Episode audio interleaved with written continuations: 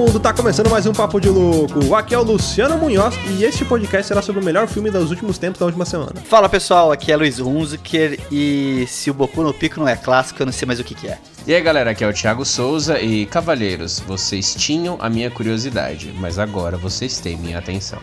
Aqui quem tá falando é o Rudá e eu não tenho uma frase de efeito, mas um, um dos filmes meus favoritos passava na Band de madrugada. É, um só, né? pra quem tem mente poluída já sabe qual que é. Muito bem, senhoras e senhores, olha aí, estamos aqui reunidos para falar um pouco sobre alguns filmes que deveriam ser clássicos, mas não são. Mas antes, vamos para os nossos e-mails.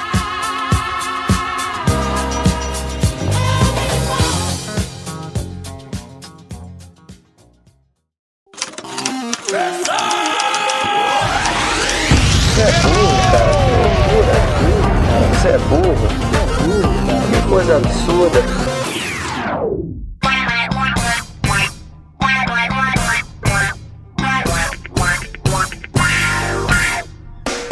Para acompanhar a gente nas redes sociais, basta procurar por Papo de Louco no Facebook no Twitter ou no Instagram. E para ajudar o Papo de Louco crescer ainda mais, é muito fácil. Basta você compartilhar os episódios com seus amigos em suas redes sociais. Assim, você estará ajudando na campanha do Ololô do Papo de Louco, colaborando ainda mais para aumentar o alcance da nossa audiência. E eu não posso deixar de falar das avaliações lá na iTunes Store.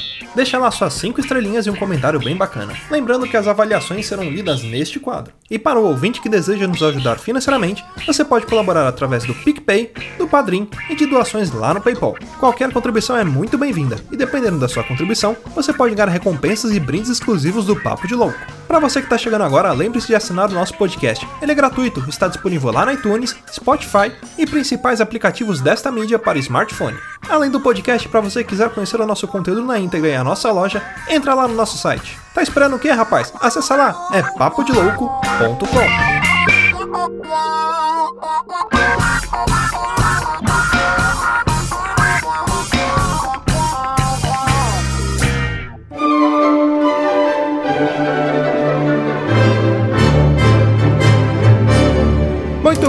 senhoras e senhores, vamos então para mais um quadro de letra de e-mails, recadinhos e sinais de fumaça aqui do Papo de Louco. Lembrando, galerinha, que dia 14 de julho nós estaremos presentes lá na Anime Friends. Então você que estiver andando por lá, se encontrar com a gente, lembra de dar um abraço, de chamar, de sair correndo e dar uma voadora nas costas, faz qualquer coisa lá, mas dá um salve pra gente, beleza? E essa semana saiu mais um episódio do Moshiroi, lá do Luiz e da Aline Hunziker. Essa semana eles estão falando sobre Boku no Hero Academia. Então, você que curte animes, que curte de cultura otaku, aproveitando que a gente vai lá na Anime Friends, já entra nessa vibe aí, escuta o episódio que tá muito bom. Ah, bom, vamos agora para a nossa leitura de e-mails e quem mandou e-mail pra gente foi o Rubens Lacerda, olha aí.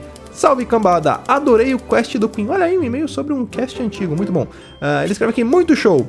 Gosto muito do trabalho de vocês e quero que tenham muito sucesso. Poxa, muito obrigado, Rubens. Quero apenas fazer uma ressalva. O show do Queen, onde eles tocaram Love of My Life, voz e violão junto com o estádio todo, foi do show no Morumbi em 1980. É verdade, eu tava até conversando com a mãe do amigo meu que ela foi nesse show e a, a gente deu essa canelada aí no, no cast mesmo. Acabamos falando, acho que eu falei que foi no Rock in Rio, né? Mas realmente foi no, foi no Morumbi. Ah, ele coloca aqui, ó. Lembro bem porque eu estava lá. Foi sensacional. eu queria também estar lá nesse show, mas infelizmente eu não era nem nascido. Eu sou de 88, infelizmente eu não, não pude presenciar o Fred Mercury ao vivo. Ah, no YouTube vocês acham fácil. No mais, só desejo sucesso, Silvia. Ele colocou aqui. e quem escreveu pra gente também foi a Rebeca Serra, só que ela escreveu no e-mail que ela gostaria que o e-mail fosse apenas dedicado a nós da equipe do Papo de Louco. Então eu queria aproveitar esse espaço aqui para agradecer pelo e-mail dela e por tudo que ela escreveu lá, que a gente ficou bastante emocionado e motivado pela, pela sua história, assim, foi bastante inspirador ler tudo aquilo que você escreveu pra gente. Então fica aqui o nosso eterno agradecimento, muito obrigado mesmo. Lembrando, galerinha, se vocês quiserem também mandar áudios pra gente, vocês podem anexar no e-mail, pra, às vezes a pessoa não quer digitar, ela quer só mandar lá o áudio, mas manda com uma qualidade bacana que a gente vai jogar aqui no cast também, beleza?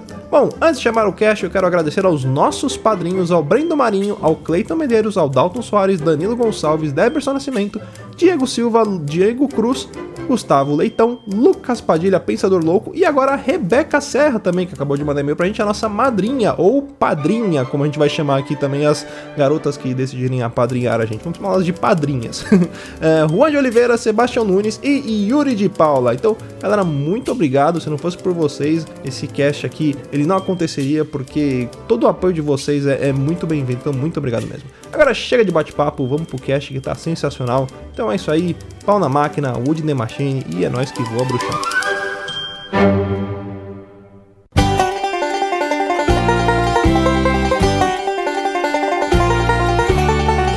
Ó, então pra gente definir umas regras aqui, pra gente conseguir dar andamento nesse cast sem nenhum tipo de confusão, balbúrdia ou derivados. Vamos definir um tempo, 10 anos, pra definir o que que é um clássico moderno? Pode ser. Filmes de, Ótimo. de Pode 2010 ser. pra frente. 2010 pra frente, pode ser. É, porque o que que é significado de clássico, né? É, o clássico é algo que é, representa as raízes daquilo que ele, que, ele, que ele traduz e é algo que tem um estilo impecável. Então, eu acho que a definição que a gente tem que ter mais é o quê? É filmes que são, na nossa visão, impecáveis e com o tempo vão se tornar clássicos, como os outros no passar do tempo foram virando, né? E o que, que vocês podem recomendar no começo? O que, que a gente vai? Cara, um filme que eu gosto muito, que é um puta filme que eu acho que logo logo vai ser considerado como um clássico, mas pra nós aqui já é um clássico, é o A Origem, né? O ou Inception, né? Que é um puta filme de em que os, ah, os caras entram nos sonhos um dos outros e aí vai puta é, é sensacional isso cara conforme você vai entrando nas camadas do sonho o tempo vai passando diferente esse filme ele é um, é um filme muito bacana com esse lance de profundidade né de adentrando nas camadas da mente da pessoa e, e nos sonhos a parte visual dele eu acho muito legal sabe tipo, lembrou muito o Doutor Estranho quando os caras começam a, entortar a cidade inteira assim É mind blowing, né? é, mas é um dos filmes que, que causa mind blowing. É tipo igual Matrix foi, quando você vê aquela cena do Neo de 360 graus, sabe? Cara, A Origem é um filme que eu tenho no meu coração pelo seguinte: tem alguns filmes que eu costumo assistir novamente ele a cada ano, ou sempre quando passa na TV. E A Origem é um deles, cara. Sempre quando passa na TNT, que só passa na TNT esse filme, eu paro e assisto porque eu gosto muito, cara. É, é um dos filmes que, na minha visão, pelo menos, me trouxe de volta, assim, a ter um pouco mais de atenção pro DiCaprio. Porque eu sempre tive um preconceitinho assim com ele, mas foi um filme que, tipo, eu olhei e falei, cara, cara tá legal, tô gostando dos filmes dele e acho que é um bom filme. Eu não posso falar nada, não assisti. Brasileirinha sexo no salão, você assiste, né? Óbvio. Eu, na verdade, eu assisti esse filme, mas eu, esse- eu, eu quando eu assisti, eu, ou eu tava muito drogado, ou eu tava muito com sono, porque. Não, o filme é assim mesmo, Ruda. É assim mesmo, dá. então, mas é que é uma loucura, que eu falei, ah, meu, é, isso- sei lá, eu- às vezes eu acho que é sonho. Não, mas o filme é sobre sonhos também, ô Ruda. É, sonho também, dá. Então, mas é que é muita loucura, é por isso que eu falo, é um filme que, se você for assistir. Não, mas o filme é uma loucura mesmo, ele é sobre loucura. Ah, então eu assisti mesmo. Então esse filme é bom pra caramba. Então, Muita loucura, pagode e droga. O que nos leva a outro dele, né? De drogas, Leonardo DiCaprio, o Lobo de Wall, de Wall Street. Esse é um outro também que, que pra mim é meio que, que loucura. Eu comecei a assistir e eu fiz, tive a infelicidade de colocar na frente de- da família, né? E todo mundo falando, o filme é bom, o filme é bom, e começa logo com aquela cena com a- ele dentro de um quarto dando uma, um belo um tiro no, no, no, no tico da menina. Melhor cena de cheiração de cocaína no cu da história do cinema. Cara, o Lobo de Wall Street é um filme que eu tentei assistir com a minha esposa, mas não deu. Tive que parar, porque ela começou a ficar muito chocada com o filme. e eu achei super normal, cara. Eu tava assistindo super de boa. Pior que existe, né? al- Alguns filmes que não, não são saudáveis assistindo na sala com a sua avó, por exemplo, né? Ou com a sua tia. Não, é, e esse é um filme, cara, que eu imagino no, tipo, vamos definir que ele virou um clássico, né? Tipo, passou o tempo, Lobo de Wall Street virou clássico, aquele filme super grandioso de Capra. E aí você vai recomendar, falando, não, é um clássico do cinema, que você tem que assistir, tal, tal, tal. Primeira cena, bota seu filho pra assistir, abre lá a cena cheiração de cocaína no, no rego. Cara, é chocado, é chocante demais. É engraçado que você pensar que os filmes antigos, né, os mais tradicionais aí, que são os clássicos atuais que nós temos, eles não têm esse nível de choque, assim, que a gente vê nesse Lobo de Wall Street, por exemplo, né? Talvez seja um parâmetro pro futuro aí que vai ficar um pouco mais controverso de definição ali do que, que o filme, se ele é clássico ou não, né? Tipo, pô, o filme que tem umas cenas tão pesadas como esse, pode virar um clássico, será? Se você for pra- parar pra pensar, cara, a filmografia do Leonardo DiCaprio nos últimos 10, 15 anos, ela é repleta de clássicos. Os Infiltrados, o Lobo de Wall Street, é aquele que ele... O Regresso. O, o Regresso, né? The Revenant, A Origem... Então, tipo, todos esses que, que você parar pra ver que o Leonardo DiCaprio faz parte. Django. Porra, Leonardo DiCaprio em Django, fudido, velho. Sabe? Puta tipo, filme, aliás, é um o- filme que merecia ser É, o clássico. que merece, que merece, que vai, que é clássico já. É, e, já nasceu e clássico. já nasceu clássico. E assim, é, se você for ver a, toda a obra dos últimos 15 anos do Leonardo DiCaprio é foda, velho. É, voltando no, no ponto que o Luiz falou de, de chocar, de cenas que chocam, é, eu acho que isso, ao com o passar do tempo, ele tá se tornando mais frequente em filmes, né? E aí você vai pra um pensamento de tipo, ah, mas é porque é arte, arte choca mesmo, não sei o quê. Só que eu acho que.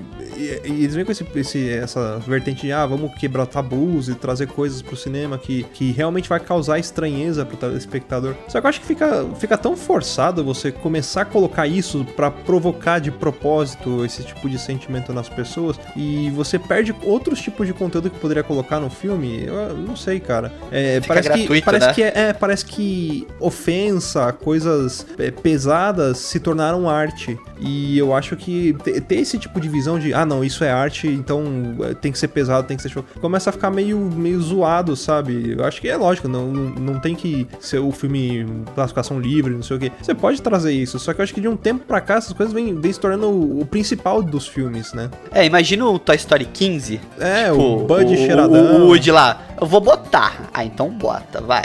Tipo, imagina como é que vai ser, cara. Se todo filme começar a ter esse tipo de raciocínio, é bizarro, né, cara? Eu penso assim, que nem é. Eu não sei se daqui pra frente vai diminuir isso ou se vai aumentar e vai se tornar uma coisa normal, porque o que a gente tá vivendo hoje em dia chega a ser tão bizarro quanto esses filmes, assim.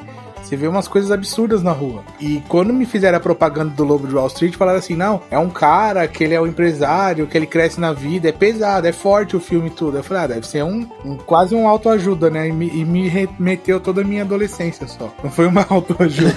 Foi a quarta-feira da O vida do Lobo Rudá. de Wall Street é uma quinta-feira monótona do Rudá. uma cabulada na escola foi praticamente. Falando aí de cabuladas e escola, não tem nada a ver.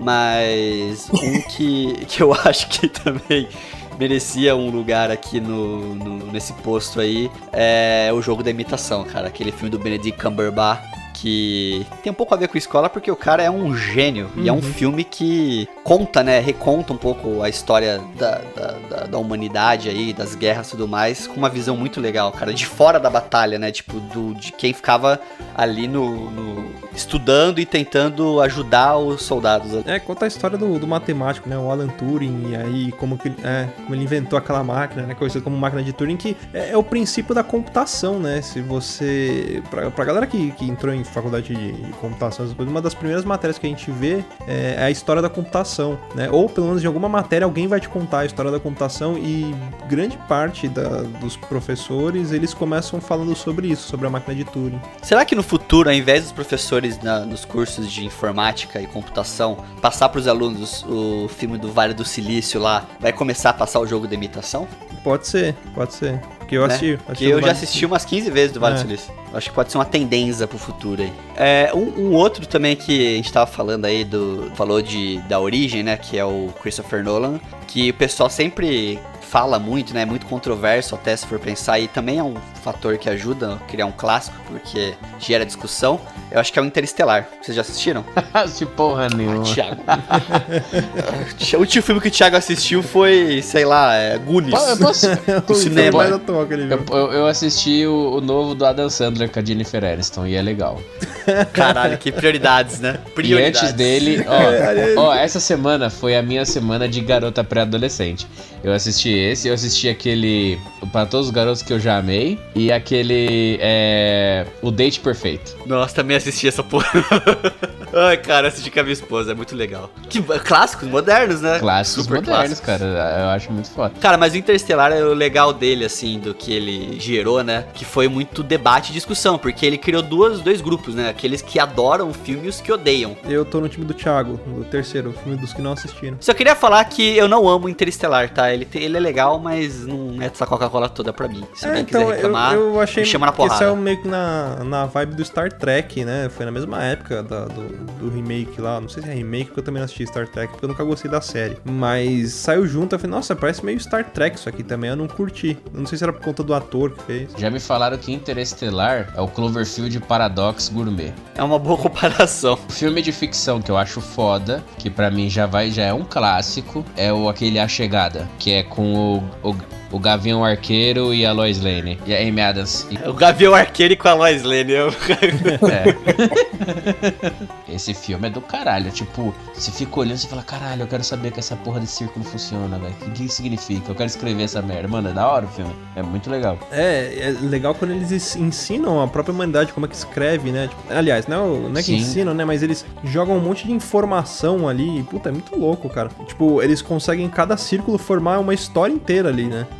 O legal da chegada, na minha opinião, é que ele brinca um pouco com o conceito que a gente tem mais na enraizado aqui de ficção científica, né? Que a gente pensa em ficção científica e alienígena e tudo mais, a gente pensa em quê? Batalha, invasão, destruição, conflito. O filme todo se passa em praticamente dois cenários, que é dentro da, da, da nave e no acampamento. É só isso. O filme é simplesmente as personagens estudando e tentando chegar numa conclusão. Isso que quebra um pouco esse, esse conceito mais tradicional que a gente tem de ficção. E eu acho que com o tempo foi cada vez mais surgindo filmes que quebram com isso, com esse conceito de conflito e tudo mais, e tentam deixar um pouco mais intimista essa relação assim com a ficção. Não sei o que vocês acham. Sim, e eles fazem um- um- uma referência muito forte, se você for para pra ver, de como o- o- a comunicação, a escrita, ela é, ela é um divisor de águas numa civilização. Porque assim, a gente pode, os historiadores dizem que a gente virou uma civilização quando a gente desenvolveu a linguagem escrita, certo? Quando a gente começou a se comunicar e gravar as coisas.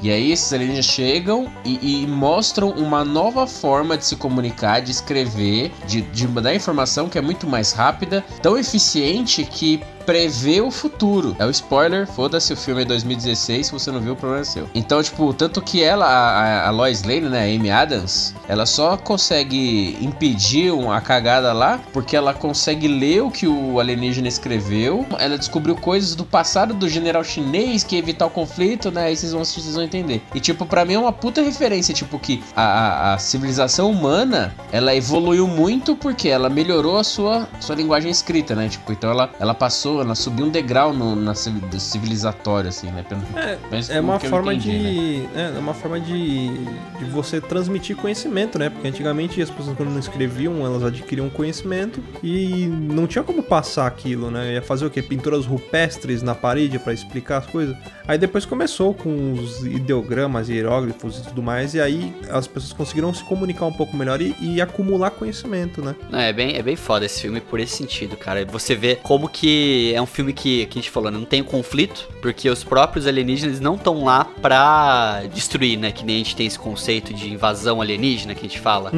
É, eles estavam lá pra ensinar, mostrando como o ser humano ele é relutante também, né, em aprender coisa nova, porque é, o filme ele mostra como os líderes mundiais ali se dividiam entre aqueles que queriam atacar e queriam que desse um fim em tudo ali e aqueles que queriam que as coisas se resolvessem de uma forma mais pacífica, né, tentavam entender o lado dos alienígenas. Ó, eu queria falar de um filme também aqui que é um filme também nesse mesmo, eu acho que é a pegada pra mim que vai definir os filmes que vão ser clássicos do futuro é essa pegada um pouco menos blockbuster, né, e um pouco mais intimista. E um deles que tem essa, esse nível, assim, de, de entretenimento, esse foco, que eu gosto demais, eu acho que, tipo, hoje tá no top 3 dos filmes favoritos meu, é o Whiplash. Porra, um puta filme. Nossa, cara. esse filme é foda. Esse filme é foda. Eu acho o Whiplash, assim, é, é, quando eu fui assistir pela primeira vez, eu assisti de cara virada, porque eu falei, nossa, filme de música, puta, não, vai, le- não vai pegar, entendeu? Cara, o filme com 10 minutos eu tava vidrado e o filme não para. O ritmo do filme parece a bateria do protagonista, não para, é muito, muito rápido. E é muito boa, cara. E eu, eu assisti umas três vezes, porque eu assisti, aí eu falei pra minha esposa, Aline, vamos assistir? Ela, não, não quero. Eu assisto com você, tá bom. Assisti a segunda vez. Aí eu falei pra minha mãe, mãe, vamos assistir? Vamos. Pá, terceira primeira vez. Se bobear, tinha até uma quarta já, tipo, mas na mesma semana, sabe? Caraca. De segunda, terça, quarta, quinta, que eu gostei demais do filme e ele mostra um lado da música, assim, que às vezes a gente não nota, né? Uhum. Que o filme é sobre um garoto que ele quer entrar num conservatório de música, um dos maiores que tem dos Estados Unidos, e mostrando ele se dedicando e tentando cada vez melhorar para tentar é, é, se sobressair, né? E ser o suficiente. Mas o maestro desse conservatório do principal grupo é, fica sempre tentando, de uma forma meio sádica, empurrar ele para fazer com que ele seja melhor. Não, falo bacana, mas é que assim, eu, eu perdi meio que um encanto por filmes com músicas. Eu acho que eu- é um certo medo que tanto que eu não assisti esse Whiplash ainda. Agora eu vou assistir tanto que o Luiz me empolgou aqui, mas é por causa daquele O Som do Coração lá pra mim, depois daquele filme lá, eu falei, nossa, que bosta, pra mim não, não vale mais a pena. Já não sou muito fã de, de musical, no filmes com músicas, eu acho que o último que eu assisti foi aquele da, da Lady Gaga. Mas o Então- Whiplash não é um filme com música, é um filme sobre música, é, É. diferente. Você Ah, não então, precisa saber nada de música. Tipo, eu não sei, não sei tocar bateria, eu não sei como é que funciona, tipo, o ritmo da bateria. Mas o filme não é sobre isso. O filme, tipo, tudo isso daí é o plano de fundo pra história acontecer. E isso que eu achei muito legal. É que o Whiplash me chama a atenção por causa do, do, do Metallica, né? Só por causa do nome. É, tem uma Uhum. música chamada Whiplash. O, eu acho legal do, do- de filmes assim, por exemplo, igual do Whiplash, porque o, o pro- protagonista, esqueci o nome dele, ele sabe, ele toca bateria, é, ele, o Miles Teller. Então ele faz mesmo o, o, o negócio, tá ligado? Então eu acho muito foda isso, tá ligado? Tipo, o cara não foi nenhum truque, não foi um dublê de corpo, um dublê de mão, não é. E assim, a cena em que ele tá tocando bateria, que tá cheio de band-aid na mão, começa a cair sangue na, na caixa, porra, do caralho. Tipo, é de verdade, é o sangue dele mesmo. Ele tava querendo alcançar o ritmo lá, a, a velocidade de, de batida que o professor tava querendo. Então ele não parava mesmo, tá ligado? Tipo, eu acho que assim, são cenas assim que transformam filmes, pode ser teu até mais besta, em filmes fodas. Porque você vê que, tipo, o cara se, se doou. É igual no Django, a parte que o Sim. Leonardo DiCaprio dá um soco na mesa, só que ele não viu o copo. Ele realmente cortou a mão e continuou atuando. Eu assisti também eh, ontem o Missão Impossível Fallout, a parte que o Tom Cruise pula do prédio pro outro, que ele bate o pé, ele quebra o tornozelo, levanta e sai andando mancando, continua filmando. Falou, pô, porra, do caralho, velho. Tipo, aí você, aí você descobre onde o cara é um puta ator ou não. Também até aquela cena do Viggo Mortensen do Senhor dos Anéis, que ele quebra o pé numa chuta uma- um capacete lá e quebra o pé, ele grita na cena de, de dor, ah, mas é porque ele realmente tinha quebrado o pé na cena. É uma, uma pergunta só pra gente poder tentar fomentar um pouco esse tema. Olha, fomentar, que palavra bonita, né, cara? É, vocês acham que no futuro, daqui a alguns anos, filmes tipo Vingadores, esse daí, vão virar tipo clássicos também? Cara, eu acho que sim. Eu acho que sim. Porque o, o, o filme curte, o caralho, cheio de, de, de referências, de s- coisa subliminar. Então, tipo, por exemplo, quando o Senhor dos Anéis lançou o primeiro filme, ah, foi indicado, não sei o quê. E aí no terceiro filme, no Retorno do Rei, os caras levou 18 Oscars, sabe? Então isso abriu um, um precedente. E se você for ver, é, a academia meio que não, não, não tem como mais torcer o nariz pra isso. Então eu acho que vai ser o, o- o clássico, sabe? Tipo, as pessoas vão falar assim, porra, herói. Porque assim, querendo ou não, heróis, heroínas, essa temática nunca vai deixar de existir. Então se você for pensar e falar assim, pô, pô, a gente precisa de uma, de uma referência. Os caras vão colocar o Marvel Cinematic Universe no meio como, como referência e o que, o que é referência vira clássico, não tem jeito. É, eu discordo, mas você falou bastante, não tem mais o que falar. Eu discordo, mas não me importa o suficiente pra, né, argumentar Pra sobre. querer- Pra querer expor a minha opinião sobre É. isso aí. Cara, eu acho que os filmes de herói vão ter o mesmo peso que os filmes de faroeste tiveram no passado, sabe? Foi uma onda, foi uma febre, te- teve milhares de filmes de faroeste na década de 70, 60, e só alguns se sobressaíram, entendeu? Tipo, alguns filmes do, dessa época, como The Good, The Bad and The Ugly, é o aquele do Clint Eastwood também, que eu esqueci o nome É a agora. trilogia dos dólares, né? Esses filmes ficaram marcados e viraram clássicos. Mas, tipo, na- no geral, assim, 90% daquilo acabou ficando meio que no esquecimento, né? Tipo, ninguém lembra. Mas na época era a grande febre, né? Eu acho que vai ficar mais ou menos assim os filmes de heróis do futuro.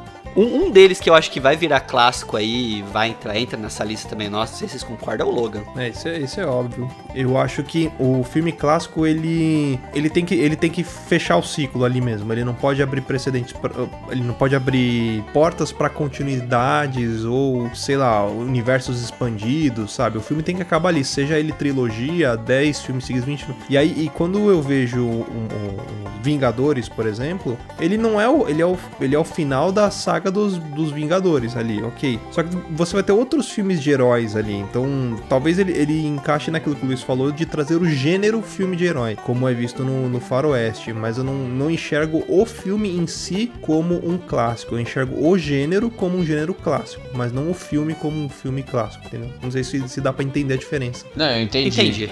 Mas assim, a gente for levar essa questão, tipo, nenhum dos filmes antigos de Star Wars é clássico. Não, os antigos são, o resto é uma porcaria. Simples, porque ali fechou não, o ciclo. Foi o... um, dois e três. O resto inventaram. Só pra é prender bonecos, só pra isso. Não, foi o 4, 5 e 6, né, meu querido? Falei de forma em ordem de lançamento, não em ordem. Mas sempre, mas sempre tem o. Tanto que assim, ó, se você for ver, os, os últimos que saíram são bons. Veja bem. Eles não são bons, eles nasceram, eles estão na época certa de computação gráfica, só isso. Senhor dos Anéis, é clássico? Eu acho que sim, porque, porque ele fecha o ciclo, entendeu? Eu, eu acho também que sim. Agora o Hobbit é clássico? O Hobbit, ele antecede a história do Senhor dos Anéis, mas eu não, não diria que ele é um clássico, porque... Eu também não acho. Eu, eu não acho que ele é um clássico, apesar dele ser uma, uma história que antecede, eu não acho. Eu acho o Senhor dos Anéis sim, porque foi um, um marco. O Senhor dos Anéis ele se enquadra no clássico, já o Hobbit é, ele não, não para mim não é clássico. E só pegando um gancho nisso que vocês falaram também, que o Luciano tava falando, eu consigo entender o que o Luciano diz dos filmes dos Vingadores não se tornar clássico, porque é, se fechasse um ciclo ali, vai, nesse último agora, acabou Vingadores, acabou, não vai ter mais nada. Mas aí falou, não, acabou, não vai ter mais Vingadores, aí daqui a pouco, não, mas agora vai chegar as mulheres, daqui a pouco vai abrir um leque pro universo paralelo do Homem-Aranha, que não sei o que. Então, assim, é um filme que não vai ter fim. Isso é que é verdade. Vai ser um filme ligado no outro quando chegar no vigésimo, do sei lá quantos filmes, 200 filmes da Marvel. Ah, lembra no início que fizeram? Então vai sempre vai ter uma ligação para mim. E para mim já não se torna mais clássico. É que nem esse negócio do Senhor dos Anéis. Acabou. Ali acabou. Senhor dos Anéis, o terceiro, acabou com o anel, ali já era. Agora, falar da Marvel eu, eu também não vejo como clássico. Não consigo enxergar ele como se tornando um clássico um dia. É, depois dessa daí eu vou até embora. Obrigado, viu, pessoal? Não, não, eles não são ruins, é, é diferente, tá? É, eles são puta filmes. É que não, não. para mim, o que é clássico é aquilo que, que fecha uma ideia, fecha um, um conceito e fica marcado na memória. E eu acho que os, os Vingadores se acabasse ali, ele entraria, mas ele abre portas para continuidade, então ele não vai acabar nunca, vira tipo carrossel, sabe? Malhação, essas coisas que não acabam nunca. Então não, tem como você falar, por exemplo, Malhação é clássico? Não é, só que se você falar a primeira temporada de Malhação é clássico, pode ser, entendeu? Grande família Shippuden. É, tipo isso. Dá pra entender assim, que nem terminou agora, ah, o Homem de Ferro morreu, beleza, o Homem de Ferro morreu, ah, mas agora vai vir o Garoto de Ferro, ah, mas tem a filha dele. Então, querendo ou não, vai ligar uma história na outra, então já na, não tem um final. Não é que nem Logan. Mas é que assim, eu tô falando falando filmes clássicos. Eu não tô contando, tipo, a saga toda. Ah, a história continua? Ok, pode ser um filme que não seja um clássico, pode ser um filme que seja uma bosta. É, eu acho que ele tem que ser um divisor de águas também. E eu não, e eu, por incrível que pareça, não vejo Vingadores como um divisor de águas. Apesar da importância dele ter juntado 10 filmes lá, 20 filmes, sei lá, 10 anos de história para se fazer um filme que fechasse tudo, eu não, não vejo isso como um divisor de água. O que eu vejo, por incrível que pareça, como um divisor de água, tipo, o primeiro filme do Homem de Ferro, porque você não, não tinha, não sabia como isso ia acontecer. Né? Era um personagem que as pessoas mal conheciam. Né? Male Male lia um quadrinho ou outro aqui, o cara mais nerd da sala sabia quem era. Mas o afegão médio, vamos dizer assim, não sabia. E depois que saiu o filme, quebrou um paradigma. Tipo, trouxe o personagem e trouxe o efeito visual que, que não era comum naquela época, sabe? Você vê um herói de armadura daquela forma e o cara montava armadura nele com puta de um CG da hora, entendeu? Aí eu acho que esse ponto ele se tornou um clássico por ter essa, essa quebra de paradigma. Mas não significa que ele é um puta filme, sabe? É, é eu concordo, acho que a, os Vingadores, ou principalmente o último, aí, o Ultimato, é, é, é, o melhor filme da saga. Não, os filmes são muito bons, os filmes eles não tem o que falar deles, mas é que nem você falou, o Homem de Ferro mesmo, eu não conhecia muito dele até o filme. Thor é um outro que também eu só fui conhecer, aprofundar a história por causa do, dos Vingadores mesmo. Porque você até aí você fala, ah, não vou assistir. Aí você fala, pô, Mas Vingadores tem a ver com Thor, tem a ver com Hulk. Aí você começa a pesquisar um filme de cada vez. Capitão América é um cara que eu nunca gostei. Até chegar no final. Porque aí já Nossa, mudou Rodar, vai completamente a visão dele. velho. Cala a boca, vai se mano. fuder. Tomar no seu cu. Eu não vai. gostava, pô, eu não gostava. Tô falando que eu gosto agora, eu não gostava de no começo. Boca de sacola do caralho, velho. Como é que você tem, como é que você achava tem coragem de falar mal do Chris? É, da Ele bundinha da lindo. América. Como é que você tem coragem de falar isso? Não, no começo, eu tô falando agora eu gosto. Agora eu acho. O homem é digno de levantar o Mjolnir e você vem falar pra ah, mudar. Cara, eu, eu não, não, não fiquei tão empolgado com esse hype, sabe? Eu achei que foi um overhype ali da galera. Ai, meu Deus, ele é digno, ele pegou... Eu não, não vi nada demais. Ainda não passou um tempo certinho. Certinho, falei igual um caipira agora. É, tipo, pra ver. Igual, por exemplo, se- igual você falou, Homem de Ferro. Homem de Ferro é um clássico. Por quê? Porque, tipo, depois de tanto tempo. Foi em 2008, né? O Homem de Ferro? Eu acho que. Foi, 2000 alguma 2008. coisa aí. 2008. É, então já se passou 10 anos. Então, tipo, é um filme que depois de 10 anos você fala assim, caralho, é um filme da hora. Eu acho que isso que é o, o clássico. Eu acho que o Endgame, o Vingadores, acho que ainda não passou esse tempo, não maturou, não, como é que fala igual vinho, não, não envelheceu bem, sabe, né? Por exemplo, um filme, um filme que envelheceu já, já teve seu tempo de cura, vamos falar assim, né? Como se fosse um queijo. E na minha cabeça, na minha mente, no meu coração vai ser sempre um clássico, é o Batman do Nolan, o Cavaleiro das Trevas. Os três. E É, eu não, eu não sei se a trilogia seria. Eu, pra mim, Eu- pra mim é só o 2. Pra mim o 2 é um filme isolado, começo, meio e fim, é só aquele filme. Deus do céu, velho, vocês falam cada bosta, mano. Nossa, Não, pior que a gente é pago pra isso ainda. né? É, mas o, cara, o 2 eu acho que é o mais é o mais mais pra mim assim, sabe? Pra mim o 1 um é bom, mas não é não é nível clássico, tá? É bom. Pra mim o 3 ele não não não envelheceu direito pra mim, mas o 2 pra mim eu acho sensacional. O Thiago ficou bravo mesmo, Ah, cara. é. Calma, cara, vai cagar sangue, para. Você é nervoso, tem hemorroida? As, hem- as hemorroidas até hemorroidas? rachou a casquinha já aqui, só de ouvir vocês falarem. Parece uma couve-flor lá embaixo. A couve-flor. Mas ó, um, agora eu vou. Vocês podem até me xingar, mas tem um filme que eu acho que é clássico, que é muito bom pela história, as vantagens de ser invisível. Cara, eu adoro Esse esse filme é muito bom, cara. Eu me sinto um adolescente quando assisto ele Ó, toda eu vez. já gostava do Logan Lerman, porque eu, eu, querendo ou não, vocês podem falar, mas eu gostei de Percy Jackson, tá? Apesar de não ter sido bem aproveitado. E assim, aí. E juntou três atores que eu gosto muito, que é o Logan Lerman, a Emma Watson, ela linda, e o Ezra Miller.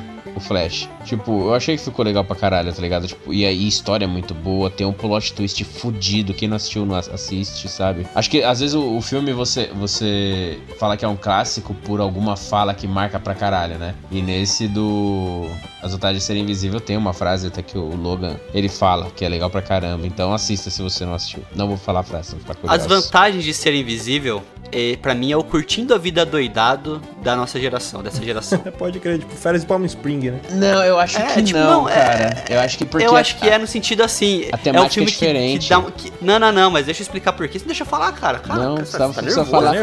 Calma, Você vai falar bosta, você vai falar, cara. você vai falar bosta. Você vai falar bosta. Corte rápido. É não, Tramontina. eu vou falar o seguinte. é pelo seguinte, é pelo seguinte. Esse filme, pra mim, ele, ele meio que mostra, descreve, assim, deixa. exemplifica o que, que é a juventude dessa geração, entendeu? Da minha visão. Que o Curtido da Vida Doidada, ele mostrava isso. O que, que é ser jovem na década de 80? Tipo, ele, mostra, ele tenta mostrar isso, na verdade. O que, que é ser descolado, o que, que é ser legal. E o Vantagem de Ser Invisível, ele mostra isso. O que, que é ser descolado, o que, que é ser legal agora, entendeu? Tipo, o que, que ele, ele tenta, ele tenta mostrar isso. Como é que é você tentar passar por isso, como é que você tentar se aceitar com esses pa- padrões, assim, sabe? Tipo, que o Nossa. filme tenta subverter totalmente. Verdade, retiro o que eu disse, concordo com você, Luiz, perdoa. Vai, bem feito. Eu tenho que quebrar esse meu preconceito e eu vou ouvir esse podcast depois, anotando os nomes de cada filme que vocês falaram, porque é outro que eu vi a capa e eu falei assim: ah, não deve ser legal, não vou assistir. E Eu sabe por que, que eu, eu, capa. eu não curti muito? Porque eu não gosto muito daquele gênero. Eu esqueci agora que é. Como é que é? Stick Lick? Fala como é que é? Chiquilite. É, que é Tick Lit. Eu não, eu não- É, o Little. Eu não curto muito esse gênero literário. Até porque eu não sou o público-alvo pra, essa, pra esse tipo de, de leitura. E eu acho que esse filme é, é meio que nesse sentido. Eu não, não assisti. Eu não assisti justamente por isso, porque eu vi a capa e eu julguei a capa pelo livro, vamos dizer assim. Eu julguei o filme e falei, puta, mano, é, deve ser no estilo filme pra adolescente e não, não ia me prender. Então eu não- também fiz isso. É, é mais que isso, tá? É um filme bem legal. Ele é bem. Ele é, ele é drama mesmo, não é checklist mesmo, né? Um, um crepúsculo, assim, tipo, é um, um drama legal mesmo. Aí eu queria é, trazer um outro filme, cara, que eu acho fudido, sabe? Tipo, eu acho incrível esse filme. É, vocês já assistiram? É A Grande Aposta. É com Já, o já. Christian, Christian Bale, com o Steve Carell, Ryan Gosling e o Brad Pitt. E, é- e conta a história do. Da grande crise aí do mercado Depressão. imobiliário que teve no- nos Estados Unidos aí em 2000 e pouquinho aí. Que, que, a, a 2006, crise, é, né? 2007. a crise que chegou no Brasil e que era só uma marolinha, sabe? Sabe, tipo, e, e o Christian Bale, como sempre, o cara é foda, né, mano? Tipo, O personagem que ele faz é foda. O Steve Carell, cara, eu, eu falo, você sabe que um, um ator é bom também quando ele, ele se dá bem em um gênero que você acha que ele não vai se dar bem. Você olha o Steve Carell, você, você lembra do Todo-Poderoso, A Volta Todo-Poderoso, o Virgem de 40 anos, só tipo filme estilo Jim Carrey. E aqui ele faz um personagem, um, um dono, um, um investidor, tipo, fudido, cara depressivo, mas tipo, grosso, que não tem medo de falar nada. Meu, é foda, é do caralho esse filme. A grande aposta, assistam. É do caralho o filme. E abriu o caminho pra ele fazer outros filmes desse gênero, né? Que ele fez aquele Foxcatcher também, começou a fazer Ótimo outros também. filmes mais dramáticos. Ótimo também. Mostrou também o Channing Tatum como não só como Magic Mike, mas fazendo filmes de drama também legal. Cara, tem um outro filme aqui que eu queria falar. Não vou falar mais, não quero, mas mentira. É. Que é um filme que eu não sei se vocês assistiram, que eu tive muito preconceito quando eu fui ver, mas eu acho que pela bizarrice dele, ele vai virar um clássico moderno, que é o Boku no Pico. Mentira. É o Baby Driver, já assistiram? Nossa, esse filme é Ritmo fuga? ótimo, cara. Esse filme é ótimo, é ótimo, é ótimo. Cara, Baby Driver é muito bom. O filme é todo no ritmo da música, cara. É, excelente. É do caralho esse filme também. Eu, eu acho que esses filmes que se arriscam em fazer coisas, tipo, fora da caixinha, sabe? Tipo, imagina o trabalho que é fazer uma cena, fazer, roteirizar e fazer a cena, qual vai ser a- o jogo de câmera que vai usar tudo mais. Imagina o trabalho disso. Agora imagina o trabalho disso fazendo todo em cima de uma música, entendeu? Uhum. Todo o ritmo da cena ser em cima de uma música. E não é só, tipo, uma cena. São todas as cenas do filme. Todas as cenas principais são nesse mesma, nessa mesma pegada. Cara, é muito impressionante E, o que eles e- fazem. e esse- e assim, e é tão legal, tipo assim, eles te jogam na sua cara que o filme vai ser. Vai ser. Vai ser tipo, a, a- a dinâmica dele vai ser pelas músicas, porque o, o- quando eles vão cometer um assalto, aí eles param o carro, aí tipo, eles demoram porque eles começam a discutir as máscaras, né? Que o cara entende o personagem errado. Aham. Aí ele fala, agora vamos. Aí o Baby, não, peraí, deixa eu voltar a música. Aí ele volta a música, aí ele espera, tipo, a introdução da música, ele, agora pode ir. Aí os caras vai, mano, é incrível isso, é muito da hora. Lembra muito. É muito bom. Acho que é os 60 segundos com o Nicolas Cage, que, que ele põe uma música, aí tipo, ele espera dar o ritmo certo da música ele. Agora vamos, vamos lá. É É. isso. Mesmo isso mesmo. Cara, e, e o legal do filme é que assim, é, não é gratuito, né? Tipo, não é só pra ser legal que faz isso no filme. Sim. Não, ele tem um contexto dentro da história. É isso que eu acho interessante. Tipo, não é só pra poder parecer bonito no filme. É dentro da história tem um significado, um motivo, conversa com o, com o andamento da história, isso daí. E os atores fo- foram escolhidos a dedo ali, né? Porque são muito bons, cara. O Baby, que é o Cara, Ansel, John Hamm, Ansel, o Ansel Ansel Elgort. Elgort, John Bertal. Cara, o John Hamm, se o para mim assim, como foi escolhido o Robert Pattinson, se não fosse ele, pra mim o novo Batman devia ser o John Hamm. E cara, tipo, todos os personagens são muito bons. O Jamie Foxx é muito foda também fazendo o, o Bats, sabe? O, o filme inteiro é legal pra caralho. Outro que é nesse. Eu não digo nessa linha, mas é algo que. Que me lembra também ó, a grande aposta. É o homem que mudou o jogo, Moneyball o Brad do Pitt, Brad né? Pitt, é, que é do, do Oakland Athletics, e ele vai, vai mostrando, os- é, pô, não, é uma puta de, de uma lição, sabe, tipo, de, de administração, de inovação, tipo, o cara, ele lutou contra toda a indústria do beisebol pra fazer o time dele, que era um time pequenininho, dar certo. É, é legal ver também isso daí que a gente tá falando desses filmes, né? Que são é, histórias recentes, né? De coisas recentes.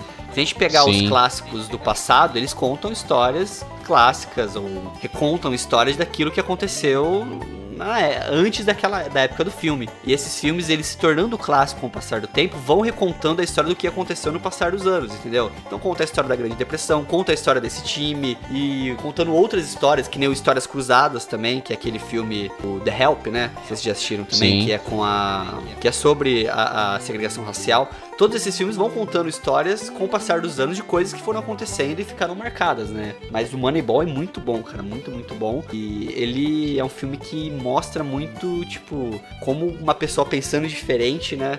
Ela consegue fazer as coisas é, funcionarem de outra forma, né? Quebra um pouco o paradigma daquilo que está sendo feito. E, e, sobre filmes de animação, o que, que vocês trazem de clássico aí? Por exemplo, pô, um que eu, que eu gosto demais, cara, que eu sempre assisto é o Divertidamente. Porque ele é um filme. Ele não é só um filme para criança. Aliás, as, as animações de uns tempos para cá, elas não são mais animações só para criança. Porque é aquele negócio, né? Geralmente os pais vão levar os filhos no cinema, né? Então não é algo que vai entreter só a criança, o filme precisa entreter também os pais. E eu acho que o divertidamente ele faz isso, ele cumpre esse papel muito bem, né? Você tem toda a parte lúdica e infantil ali que vai prender a criança, mas você tem toda a parte, é, vamos dizer assim, educativa sobre a, a, mente mesmo da pessoa, que eu acho que o adulto vai absorver aquilo muito melhor que a criança, né? Não, é bem legal. E isso que você falou, né? Não tá, tipo, claro no filme isso, tipo, nenhum momento o filme para te explica, ó, oh, isso aqui é isso, tal, tal, tal. Não. Você vai entender e falando, nossa, olha só, essa reação dela é isso, uhum. essa, esse acontecimento é aquilo. É uma coisa que a criança não vai entender.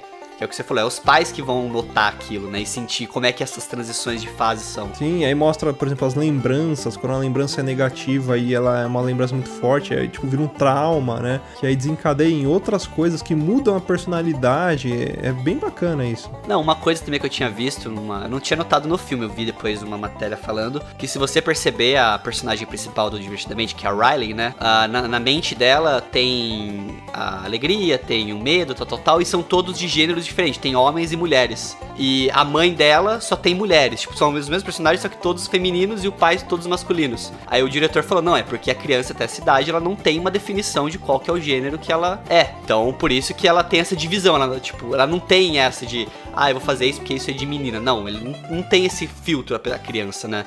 Ela faz aquilo que ela quer e não tem essa preocupação. Exato. Eu sou meio suspeito de falar porque a referente à animação eu gosto demais. Já era uma coisa que eu gostava, é uma coisa bem antiga que veio desde a época de Rei Leão, Pocahontas, Mulan e tudo mais. E agora com esses daí que tá vindo, que se a gente prestar atenção, eu tava até comentando esses dias, é, é bem mais adulto, que nem o Luciano falou. Você, ela é, é pra criança por causa das cores, né? tem a parte divertida, mas acho que bate muito mais nos adultos do que nas crianças. Você fala assim, caramba, é verdade, eu passei meio que por isso. E isso que o, que o Luiz falou agora pra mim, cara, fiquei até meio que surpreso, porque eu não tinha pensado dessa forma. E não, não, não deixa bem claro no filme, né? Que na cabeça da mãe dela é realmente só mulher na do pai só homem, na dela tem os dois. E é, é, muito louco. Eu gostei pra caramba desse filme aí. Assistiria de novo esse e outros vários aí. Cara, animação, eu gosto muito da, do Valente, né? Da, da Mérida. A temática ficou boa. Mas tem uma que eu acho que, tipo, daqui a alguns anos vai ser muito foda. É aquela série do, da Netflix, Love, Sex and Robots. Love, Death and Robots. Love and Death and Robots. Cara, foda do caralho, cara. Todos os curtas ali são bons, cara. Tem, tipo assim, o que você menos gosta ainda é muito bom. Sim, é, ela tem uma, uma riqueza artística muito grande, né? Todos os curtas, todos os curtas são feitos num capricho, cara.